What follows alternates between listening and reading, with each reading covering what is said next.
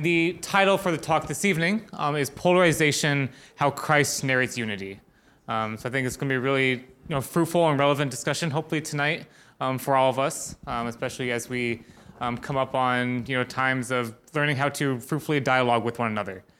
Um, so I have the pleasure of introducing our speaker for this evening. I've actually known him for several years. I got to work with him a bit when I was in my undergrad at Notre Dame in the Center for Social Concerns, which he is now the executive director. Um, so Father Kevin Sandberg um, is a priest from the Congregation of Holy Cross. Um, those of you who know Notre Dame know that's the order that founded um, the university.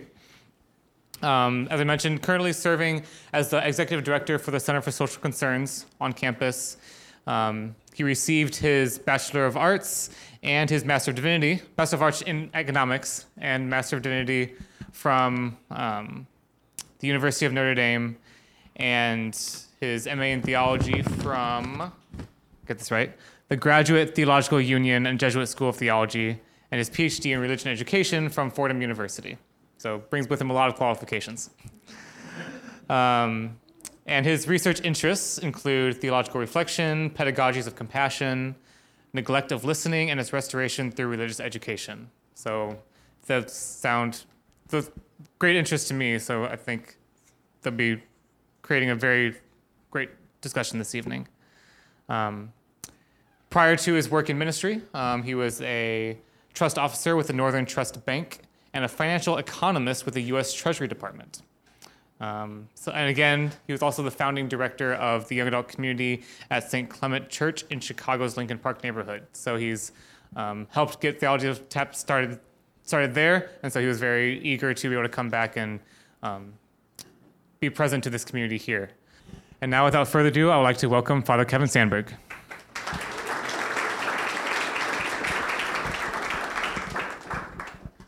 I'm old enough to need this to walk properly, too. it is appropriate to start on a joke. We're in a bar, after all, aren't we? Yeah. I mean, a better joke would be that if I were actually not here and I were still a financial economist at the US Treasury, I would be playing on a softball team, and our team, and this was many years ago, name then was called Megadebt. I can't imagine what it would be called today. and it's also appropriate that uh, as a Holy Cross priest, I disclose I've been traveling this summer, and you'll see here because there's never um, more than 10 of us in the air at one time, but just 10. So, the topic of tonight's talk, polarization. When I said that was my talk to my brethren in community, they asked, Are you for it or against it?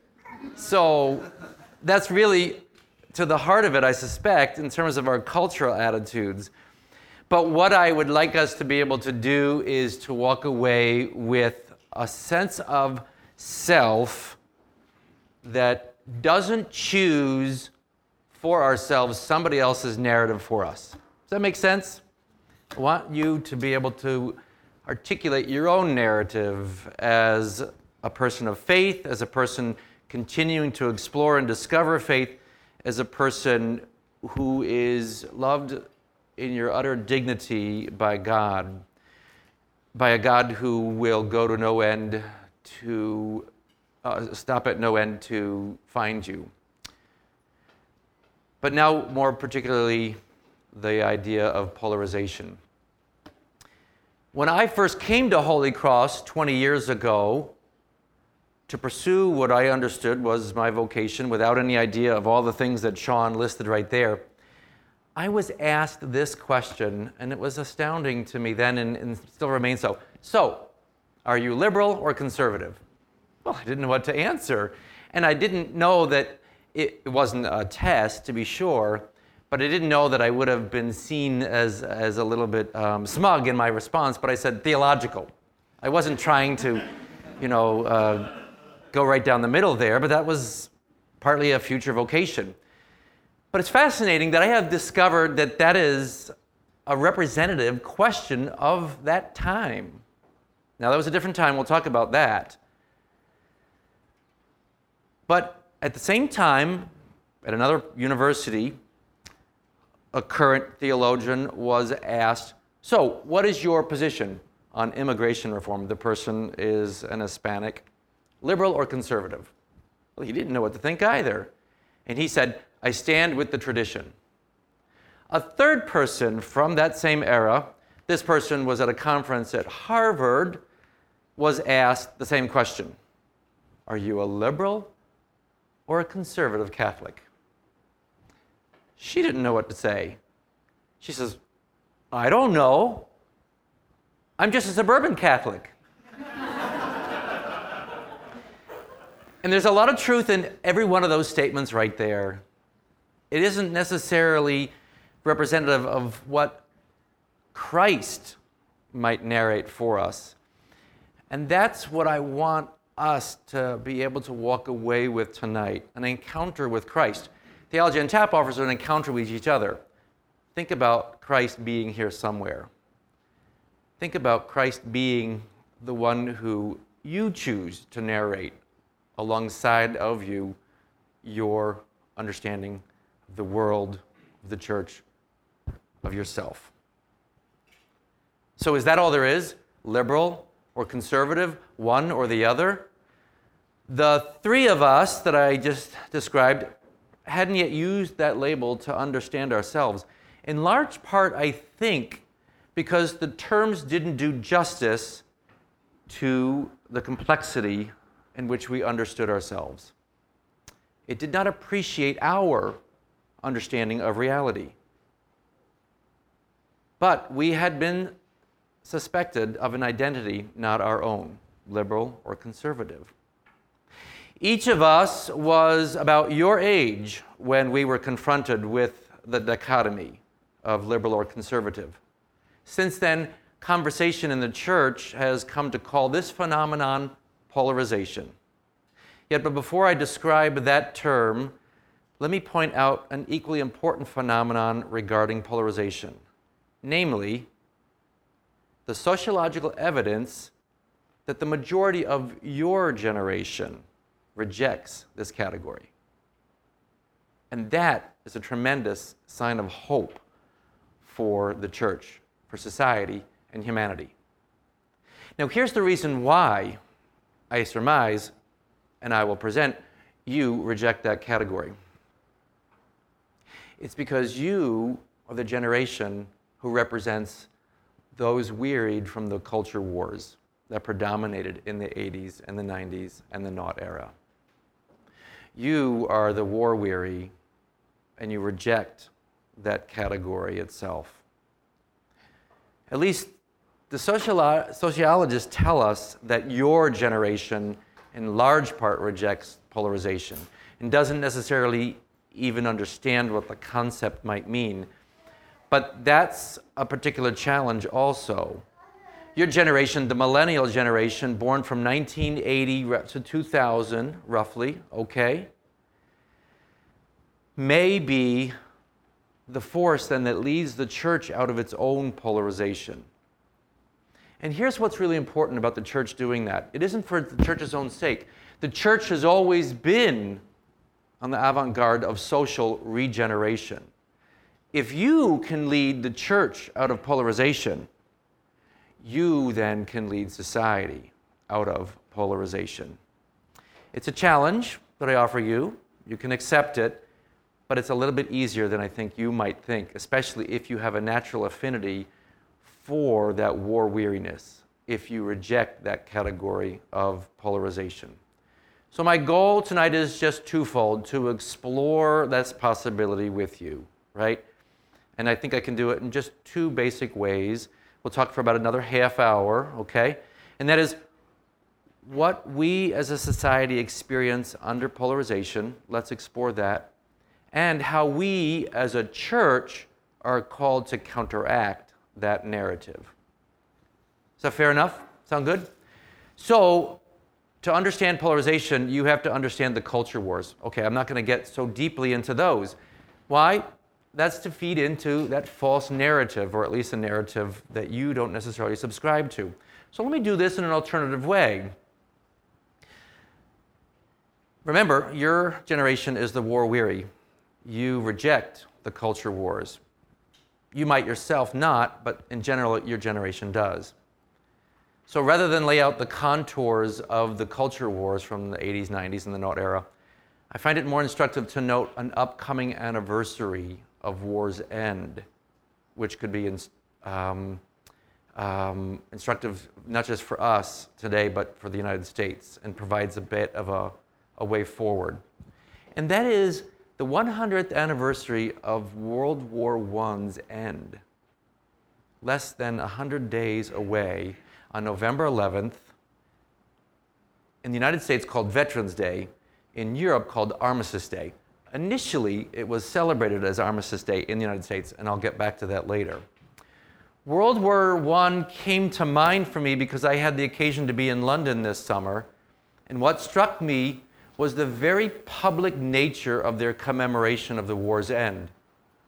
Then I remembered being equally struck when I was in Paris four years ago when they were commemorating the beginning of World War I.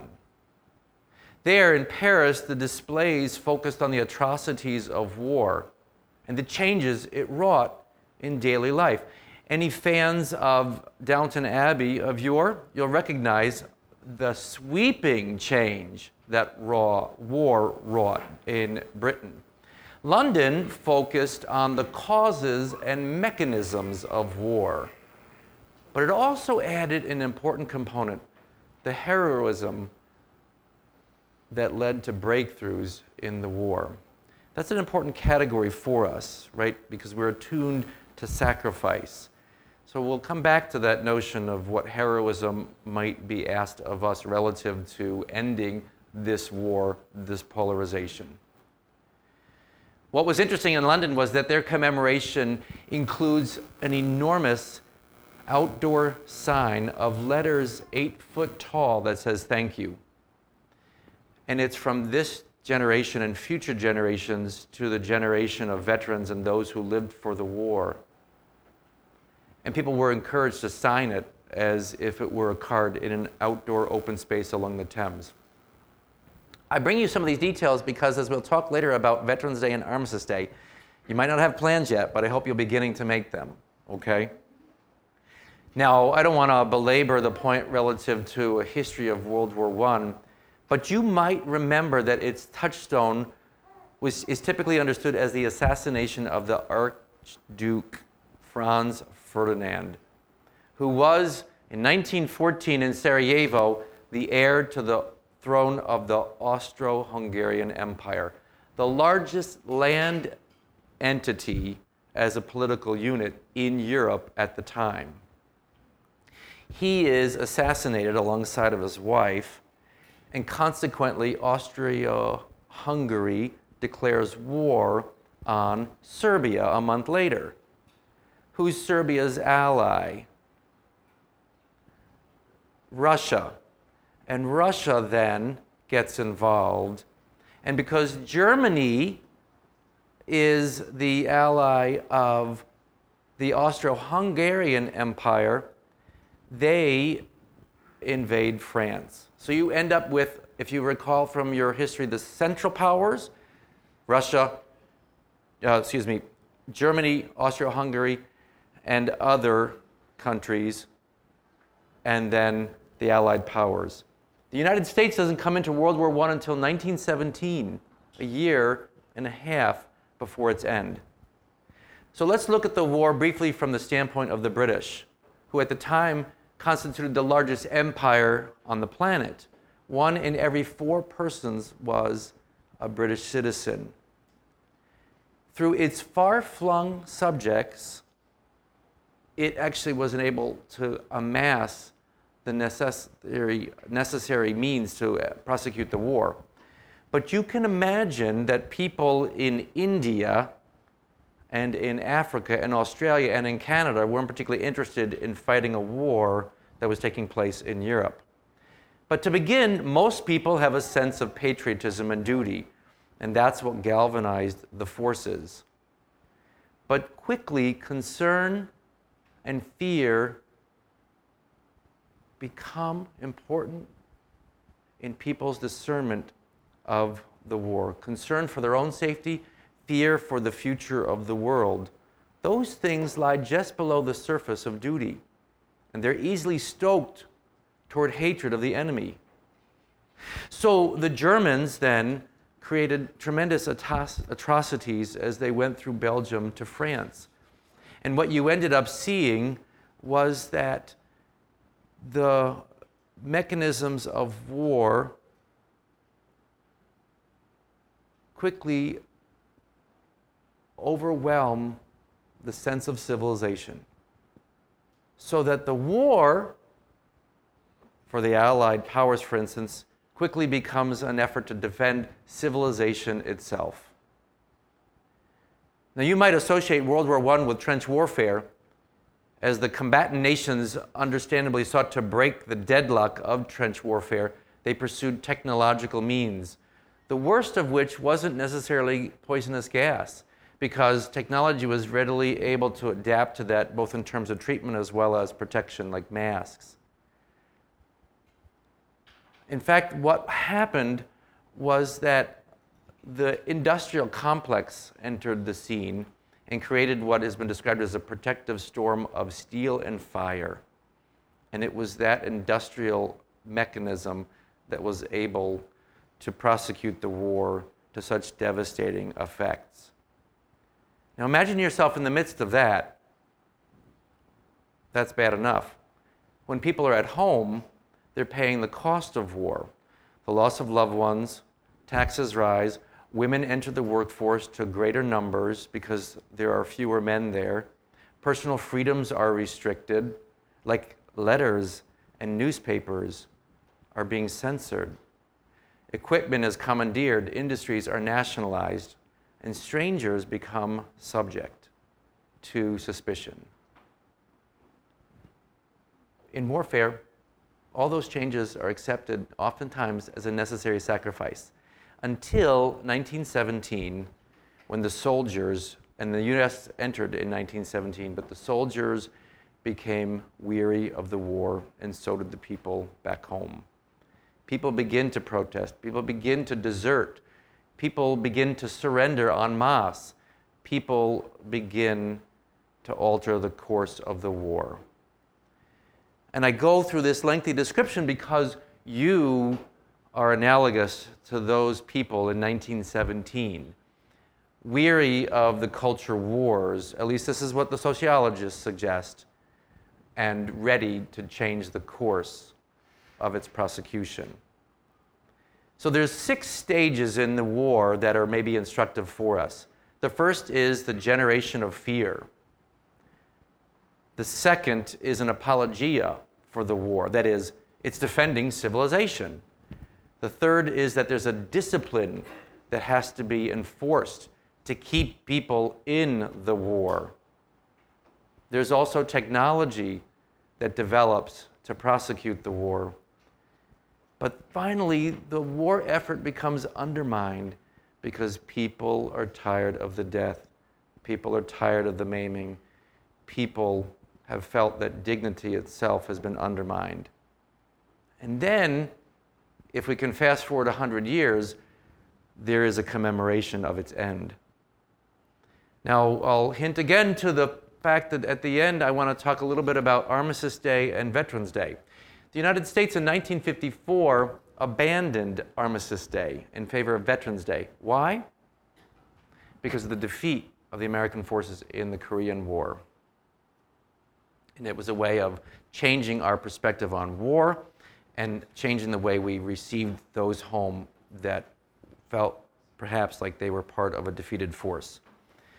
But what's fascinating about Armistice Day is that it's focused on peace not defeat nor on the soldiers, but all of society that suffers and all of society that envisions a changed way forward. So, the war, what does polarization look like? And I'm not speaking specifically about the church. Well, it looks like war. And that war is hashed out in the daily headlines over and over and over again. It looks like hashtag BLM versus hashtag BLM, as if you can't be both for black lives and blue lives. That was very prominent two summers ago in the United States. It looks like red state versus blue state when you see a map of the electoral college outcome in a United States presidential election. As if all people in Texas are red, Republican, and all people in Illinois are blue, Democrat.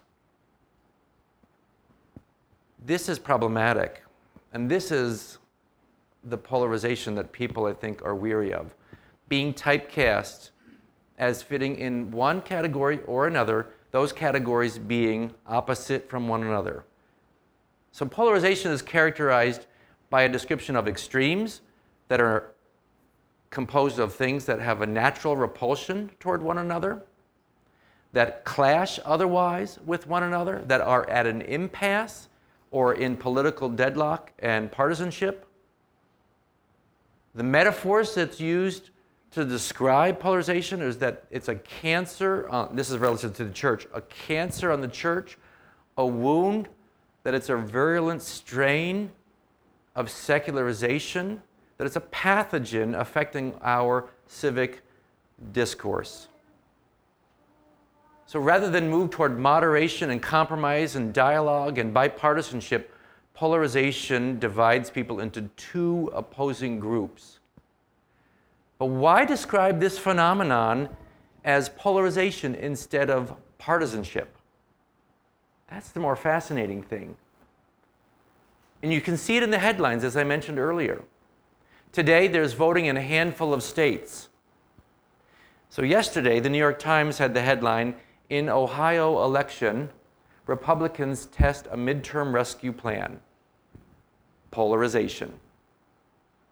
The article goes on to describe a disaffected traditional Republican voter and says that Republicans say their messaging is intended to polarize the electorate and exploit the National Democratic Party's leftward shift, jolting complacent conservatives. So you see, it's about voter turnout to a degree. Alternatively, if you're keeping sides, Politico, the magazine about politics, which actually tries to do a balanced job, had this headline four days ago. If you're a pro life Democrat, you know you're standing alone. The narrative there is that pro life Democrats are political unicorns, they're misfits in the party. Now, what's fascinating in that vein of thought to recognize that regardless of party affiliation, voters today give abortion place number 10 or 13 in the ranking of the most critical issues that motivate them when they vote. So it's lower than the economy, it's lower than terrorism, it's lower than healthcare and immigration across party lines. Finally, to state here maybe what's almost the obvious is that the term polarization, therefore, isn't an eternally generated church or theological term. When we talk about polarization in the church or when we talk about polarization in society, whether it's politics or otherwise, we're borrowing a term from the field of political science. And in US politics, two things prevail it's a two party system, hence polls. And since we don't have a parliamentary system, the winner takes all.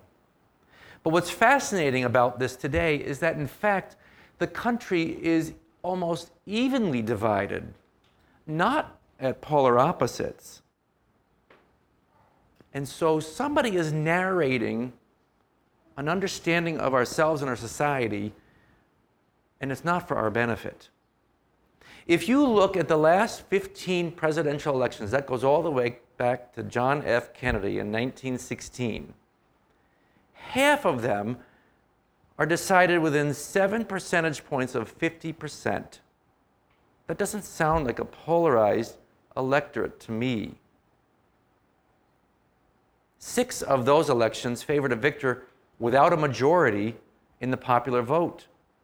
Another six were won with less than 54% of the popular vote.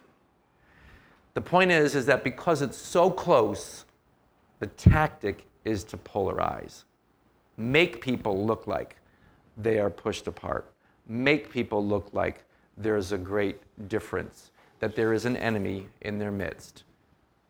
for we have not had so many common enemies since the end of World War II to unite us. We have been made, through polarization, enemies of each other. And that's the thing that we have to fight against. So, what we might do is go through those different stages of the war and examine where we are. The second stage I mentioned was that after the first stage of constructing fear or constructing an enemy, right, is an apologia. That war, cultural or military, defends a way of life. So, what's the way of life that's being defended here? What's fascinating, if you look at it from this perspective, is that polarization is not pursued to convince, let alone convert the enemy. It's a tactic to galvanize the like minded with emotional intensity and thereby maintain a way of life. Whether that's guns and the right to abort a pregnancy, or funding for the arts, or the right to pollute the environment. Now, in the church, what we find historically is differences of opinions that have been trumped up to polarization. We might begin with the hallmark decision in 1968 called Humanae Vitae that birth control was not legitimate, artificial birth control was not legitimate, upon which many, many people dissented. We might then continue to see in the next decade, the 70s, the Roe v. Wade decision by the Supreme Court that gave people permission, took away the illegality of abortion. And any number of debates ensued from there throughout the 80s and the 90s. We might go to the 1990s when, in fact, the church really entered what is known as the liturgy wars. What happened then? With people's increased mobility, we no longer had territorial parishes to which we were bound. We chose ideological parishes.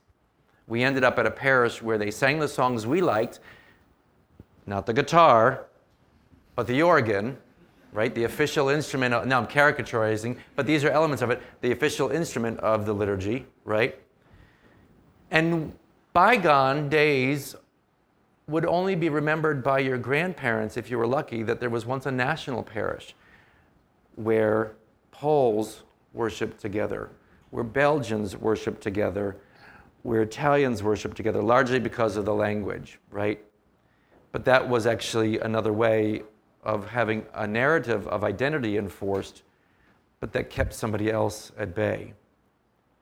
Within the church, then, there's any number of hallmarks in our own, I would say, adoption of this notion of warfare, of polarization. And even in the church, there has been the practice, the third stage, of enforcing discipline.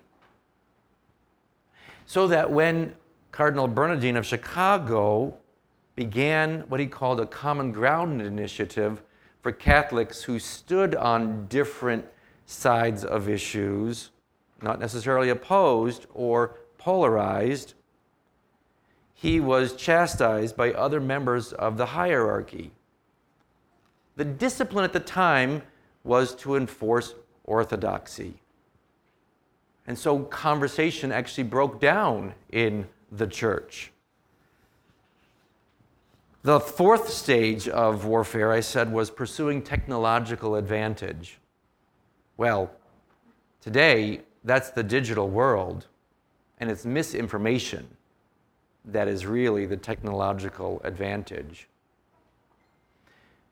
Millennials, however, don't play a complicit role in that. And that's the most fascinating thing, and that's one of the reasons why. Not only is it the case that millennials only ascribe to polarized views 10 to 20 percent. So, a very, very small minority. Millennials don't have enough information about Catholic faith, the sociologists tell us, to be involved with misinformation. It isn't simply that they don't have enough information to pray with misinformation. They say that millennials don't care enough about the information, that millennials are indifferent to the structure of the church, to its policies and to its procedures, as well as to its doctrine, whether that's social or dogmatic. Millennials, the sociologists suggest, are subject to a disorientation that you simply, you, as in terms of millennial generation, not you individually, don't care because you don't know enough to care. And aren't concerned about that because you have grown up, again, your generation, with the view that religious faith is personalized, privatized, and not institutionalized and shared. So, why does polarization exhibit such outsized influence and resonance if you are a generation that is pushing back against that? Those are some of the reasons, but another one is simply that war changes a landscape for a very, very long, long time, and you're not in control of that landscape. My argument, in part, is you need to have the information to control that landscape. You need to assert the narrative that Christ narrates unity. And if you were to look at some of the literature on polarization, you'd be surprised to find how infrequently the name Christ shows up. The body of Christ, maybe, but simply as a metaphor. I actually would be pressed to use Jesus even more than Christ to make sure that we're dealing not with either um, a theological name, but a person that we recognize. So, how does Christ narrate unity? Well, he asks the question, Whose are you, not what are you? And that's a really important question. If you are ever in the interview and somebody says, So, are you liberal or conservative? your response might be, well, the question isn't about not what am I, the question is whose am I or to whom do I belong? Jesus, you know, had any number of opponents, critics, enemies, persecutors. He was not immune to a polarized environment. So, polarization isn't something that we should avoid. Right? We have to make sure we use the term correctly and it diagnoses what's taking place correctly. But why did Jesus have opponents, critics, and enemies? Not to mention his ultimate persecutors. Because he was welcoming and accepting people who were not supposed to be there at the table within the community, whose behavior put them outside the law. But the fourth stage, or the, um, the fifth stage of the, the war, people become weary of it. And so, this is why I want us to examine how Christ narrates unity through the parable of the prodigal son. You know the story. I don't have to repeat it. It's an act in three parts a story about a trust fund baby who, when he comes of age, demands his inheritance, promptly squanders it, and comes to his senses. Is it really a story about that trust fund baby? Is it even a story about his brother? Christ doesn't tell stories about other people, he tells stories about the kingdom of God. He tells stories about the God who is bringing that kingdom to fruition. So, first and foremost, the story of the prodigal son, who, which has had that name for 1,500 years, is not about the son who dissipated his life. It is not about the elder brother who refused to join the party. It's about the father who went out to both of them. The three acts the departure. I'll take that check, please. Often seen as succumbing to the ravages of sin should be better understood as a loss of identity. because he loses his family identification, leaves his father. He loses his ethnic identification. He goes over to the Gentiles. He loses his religious identification. He works as a swineherd. No Jew would do that. He comes to his senses. We call that grace. He returns, Act 2. And here's where the Father enters in. What are the significant elements of that scene? Well, there's really three that help author identity a ring, a robe, and sandals. The father runs out of the house seeing his son, puts on his finger a ring so that he can act with his father's authority. It's a signet ring. He puts a robe on him, another symbol of authority, and he puts sandals on his feet, a sign that you are not a slave or a servant. The father reauthors the younger son's identity. And that's the almost important key that we tend to miss. The father acts to reauthor identity. The father narrates unity between that younger brother and the older brother in the next scene, which you might call ambivalence. Departure, return, ambivalence. And who's ambivalent? The elder brother. I tell you, when you preach and you walk out and a parishioner says, Oh, Father, it's so wrong that the elder brother got treated that way. He's like, Oh, darn it, you missed the point, right?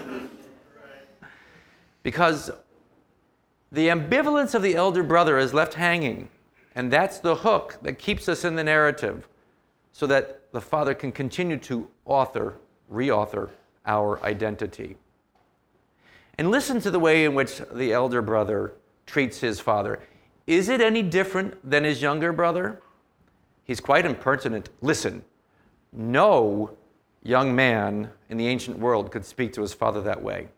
At least the Jewish law said that the father could put a rebellious son to death. The elder son smolders in resentment and refuses to go in. He disavows his brother not calling him his brother, calling him your son. I think he's just as guilty as the younger brother when it comes to sin, if we understand sin to be alienation. If you stick with the title of the prodigal son, you don't need Act 3. And that's really problematic because there's no hook for our engagement with the story, re narrating our identity. And so, what do we understand about the Father? I want to propose the category of affection. The Father has a profound experience of affection. It's not morality that's the center of this story. The morality of the younger brother or the morality of the elder brother. It's the affection of the father for his children and his desire to reauthor their identity with him. I use the category of affection because I'm quite taken with the way in which the cultural critic and Kentucky farmer and conservationist Wendell Berry describes that term. Wendell Berry says in his Jefferson lecture of 2012 that affection is such love for a place and its life that you want to preserve it and remain in it. If you apply it to the Father in the prodigal son, if you apply it to God, you recognize such love for my creation, such love for my children, that I want to preserve their identity as my children, that I want them to remain in that identity. Wendell Berry in that lecture goes through this dynamic that's applicable to us and actually allows you a way through for society the culture wars. Because he describes people as either boomers or stickers. He adopts these categories from his mentor, the writer Wallace Stegner. But Stegner's categories are instructive for me because I find with my undergraduates, from whom you're not that far removed, more of them by twice as many are stickers than boomers. And they're all high powered intellects at the University of Notre Dame. More than 50% of them want to go home. They want to resume life with the community from which they came. They don't want to go off to New York and Brooklyn and buy fair trade. That isn't necessarily what they're about. And this is a real, what's the word for it? Treasure, a charism of your generation that has to be understood and cultivated. So, boomers are those who pillage and run. That sounds like the elder, uh, excuse me, the younger brother. Stickers are those who settle, but they are also moved by affection and marked by commitment. And the elder brother was not marked by commitment. He understood himself as a servant to the father, not a son. There's no commitment in that. It's all a cash exchange, no different than his younger brother. So the elder brother is as guilty of false standards and incomplete accounting of himself as the younger brother was relative to his father. And what we can learn from them is that the stress of the parable is on the father as the one who finds. You have to keep in mind that this parable is one of three. It follows the parable of the lost sheep and the lost coin, hence, it's often called the parable of the lost son. But in each of those parables, the title of which we're used to is misleading. It's the Father who seeks, it's the Father who finds, it's the Father who reanimates or reauthors. My son was dead, and now he is alive. What could be instructive for society is for a generation like yourself to really understand what has made you distinctive as a generation, as millennials.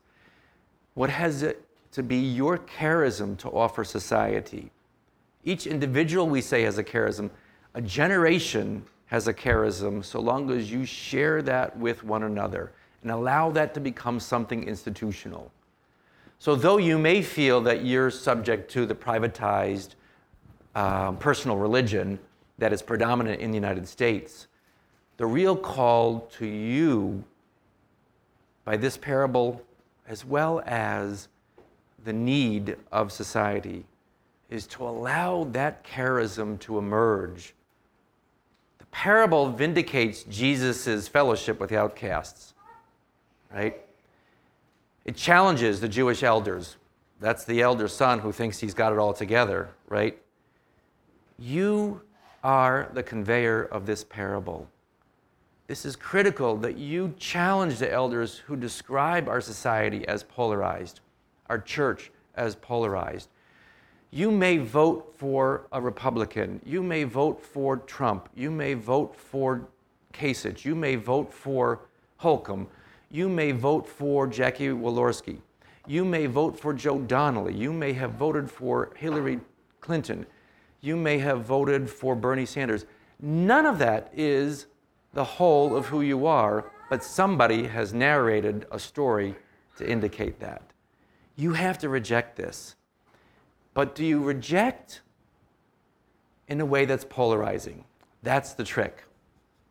And that's the turn to another parable, the wheat and the tares. You know that parable too.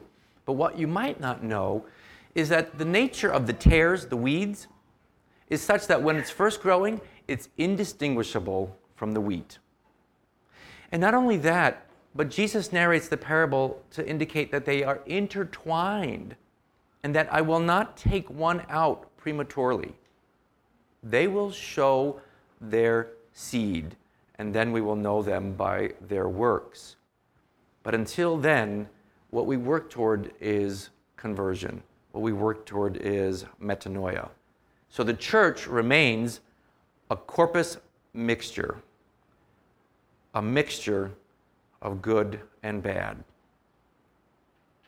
That can't be problematic if we do an examination of conscience every night and realize I was not who I could have been today.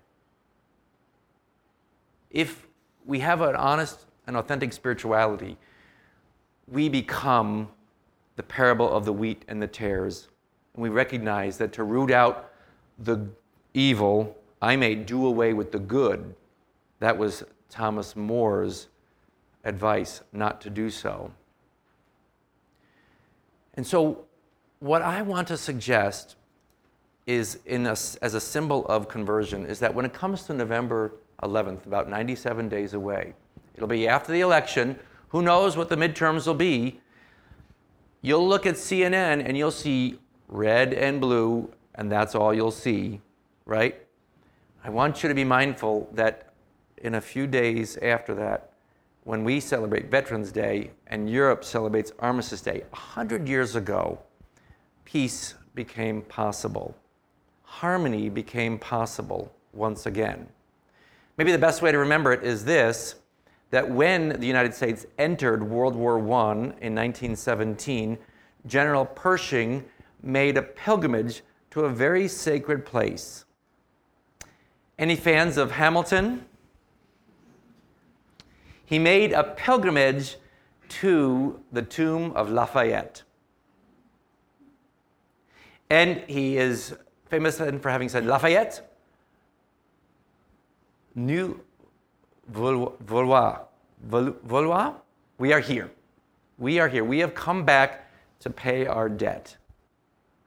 But the debt that's being paid isn't, first and foremost, the blood of sacrifice. It is a debt to the freedom from autocracy. It is the freedom from fear. It is liberty. And in the Christian sense, liberty is always not just liberty or freedom from something, but liberty, freedom for something, for life in the Spirit. What I beg you to do is to claim that life in the Spirit that is the charism of your generation that you spurn polarization and the culture wars, and that you recognize, however much information you have or you don't, you have the heart to convert not just a society, but a world, because your generation is elsewhere, and elsewhere is also tired of the culture wars.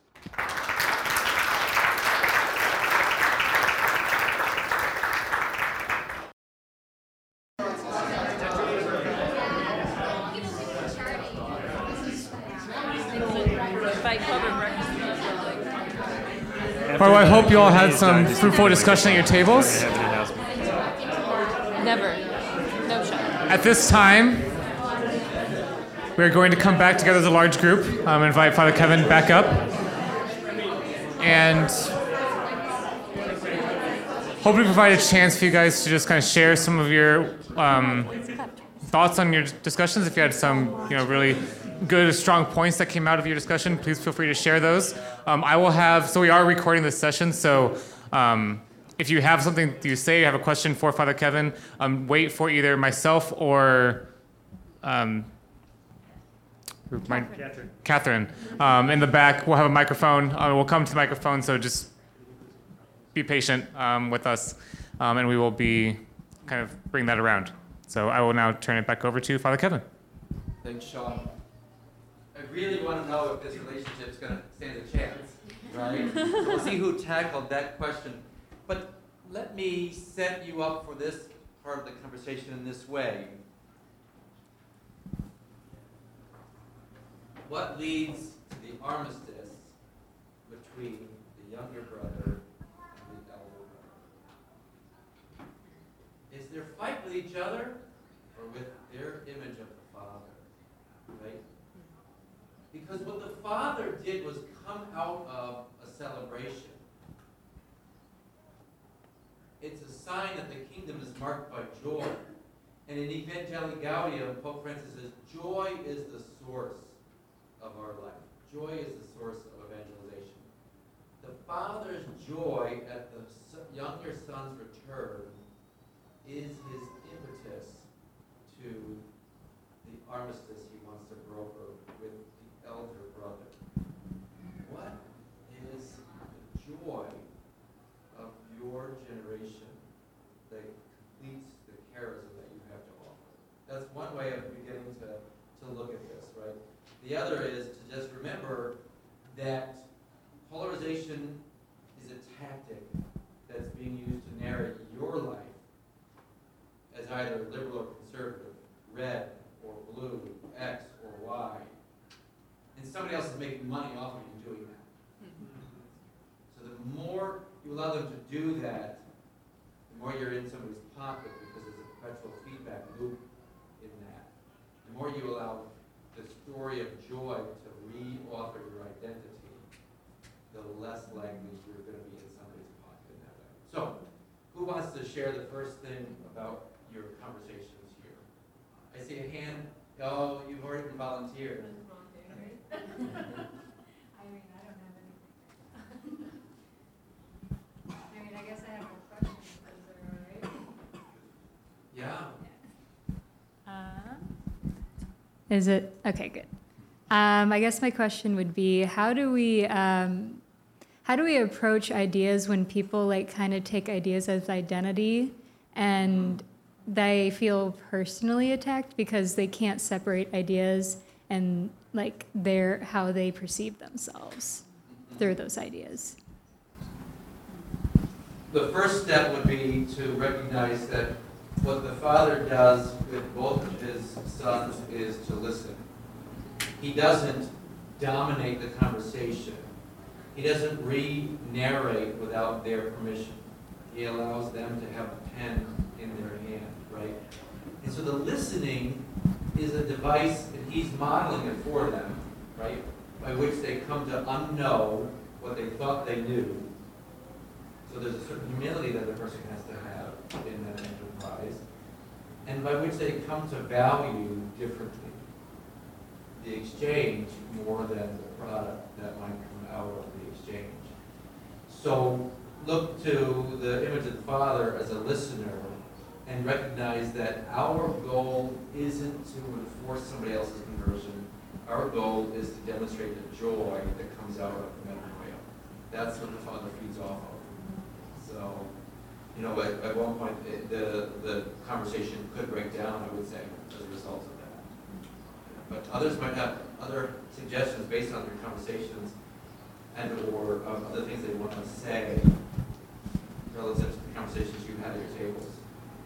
just to touch on the communion piece, I think that's a really interesting example, and I think I, and I, I think our group really kind of dove dove into that because in some sense it's interesting to see, uh, and I think I see this mostly among along among, uh, pardon me among millennials in the sense that like it's the commu- communion right the mass the liturgy which is never ending right we're constantly coming back into the liturgy and this is this place of unity right? We're coming to the table together as the body of Christ, the mystical body of Christ, and it becomes this source of ideological warfare in some sense.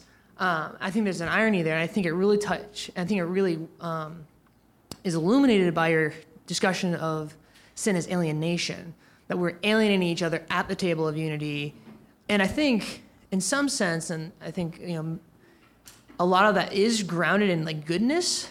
Like we, I think there, we, we're talking an example of like kind of people judging like, oh, you received on the hand, you're disrespectful. And it's like, okay, so there's a good intention behind that you want, would want to presume of reverence.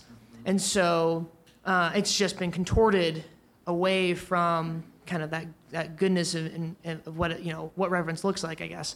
Um, so I think when it comes to this idea of like true communion and all this, I think there is kind of, in terms of like meeting people where they're at, there is like a goodness we can if we can look deep enough we might be able to find like oh i see like a goodness in your in this position that i am feeling very alienated from uh, in, in this in this encounter or this sharing of sin that we're encountering at the say like communion or at this place of unity that was long-winded sorry No, it's a great way of describing that. If the wheat and the tares are intertwined, there's not a distinct difference between them, and that the goodness is what sustains its life. It wouldn't be able to be sustained otherwise, but that we might not be the ones who can make the separation perfectly between them. Yeah. And I would also just acknowledge that this has been a problem in the church for millennia, not necessarily with regard to the form in which somebody received communion, right?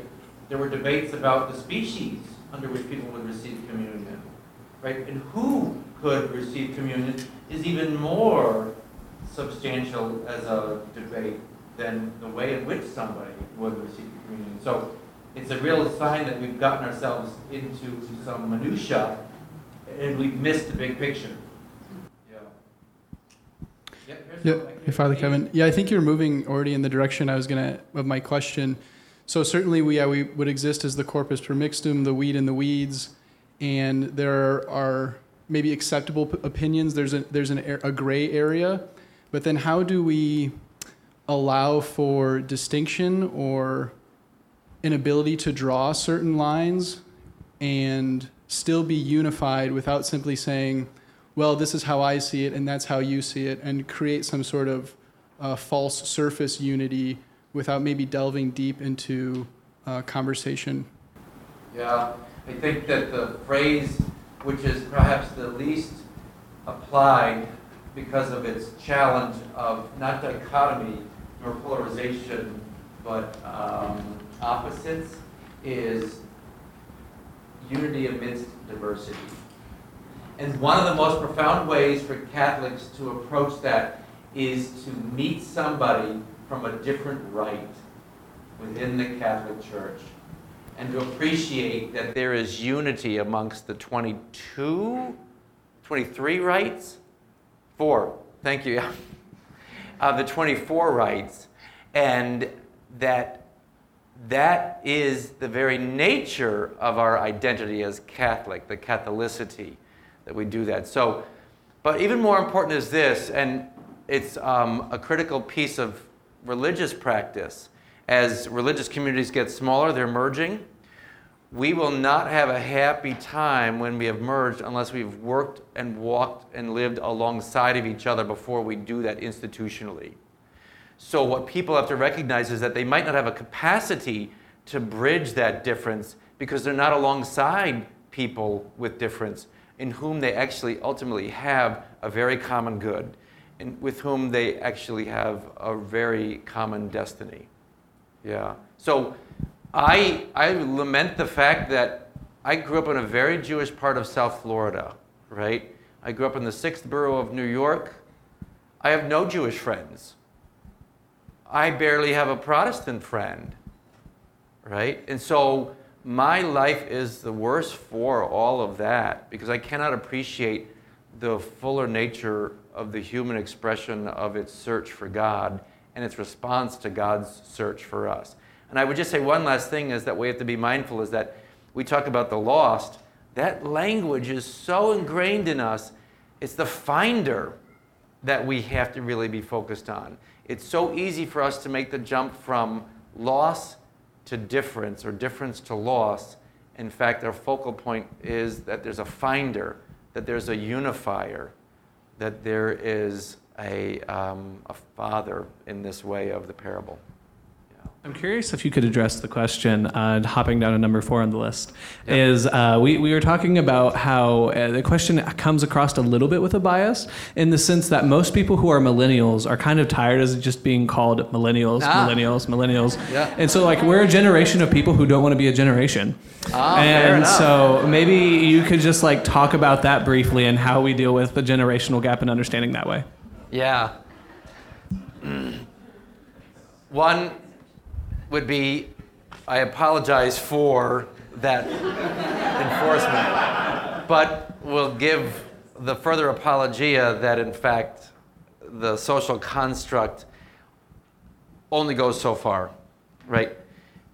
And two, if one doesn't want to be identified as a generation, but almost individually, then ask yourself how you understand your grandparents because you have preconceived notions of what your grandparents can do, oughtn't do. Bring that down to your parents, bring that down to children. So recognize that it isn't so much generational, it's preconceived notions of what the other. And I think that's what you're really looking for. How do we break free from somebody else's preconceived notion? And part of what I've wanted to do for you is to demonstrate, well, then put your narrative in God's hands. Allow God to narrate for you and reauthor.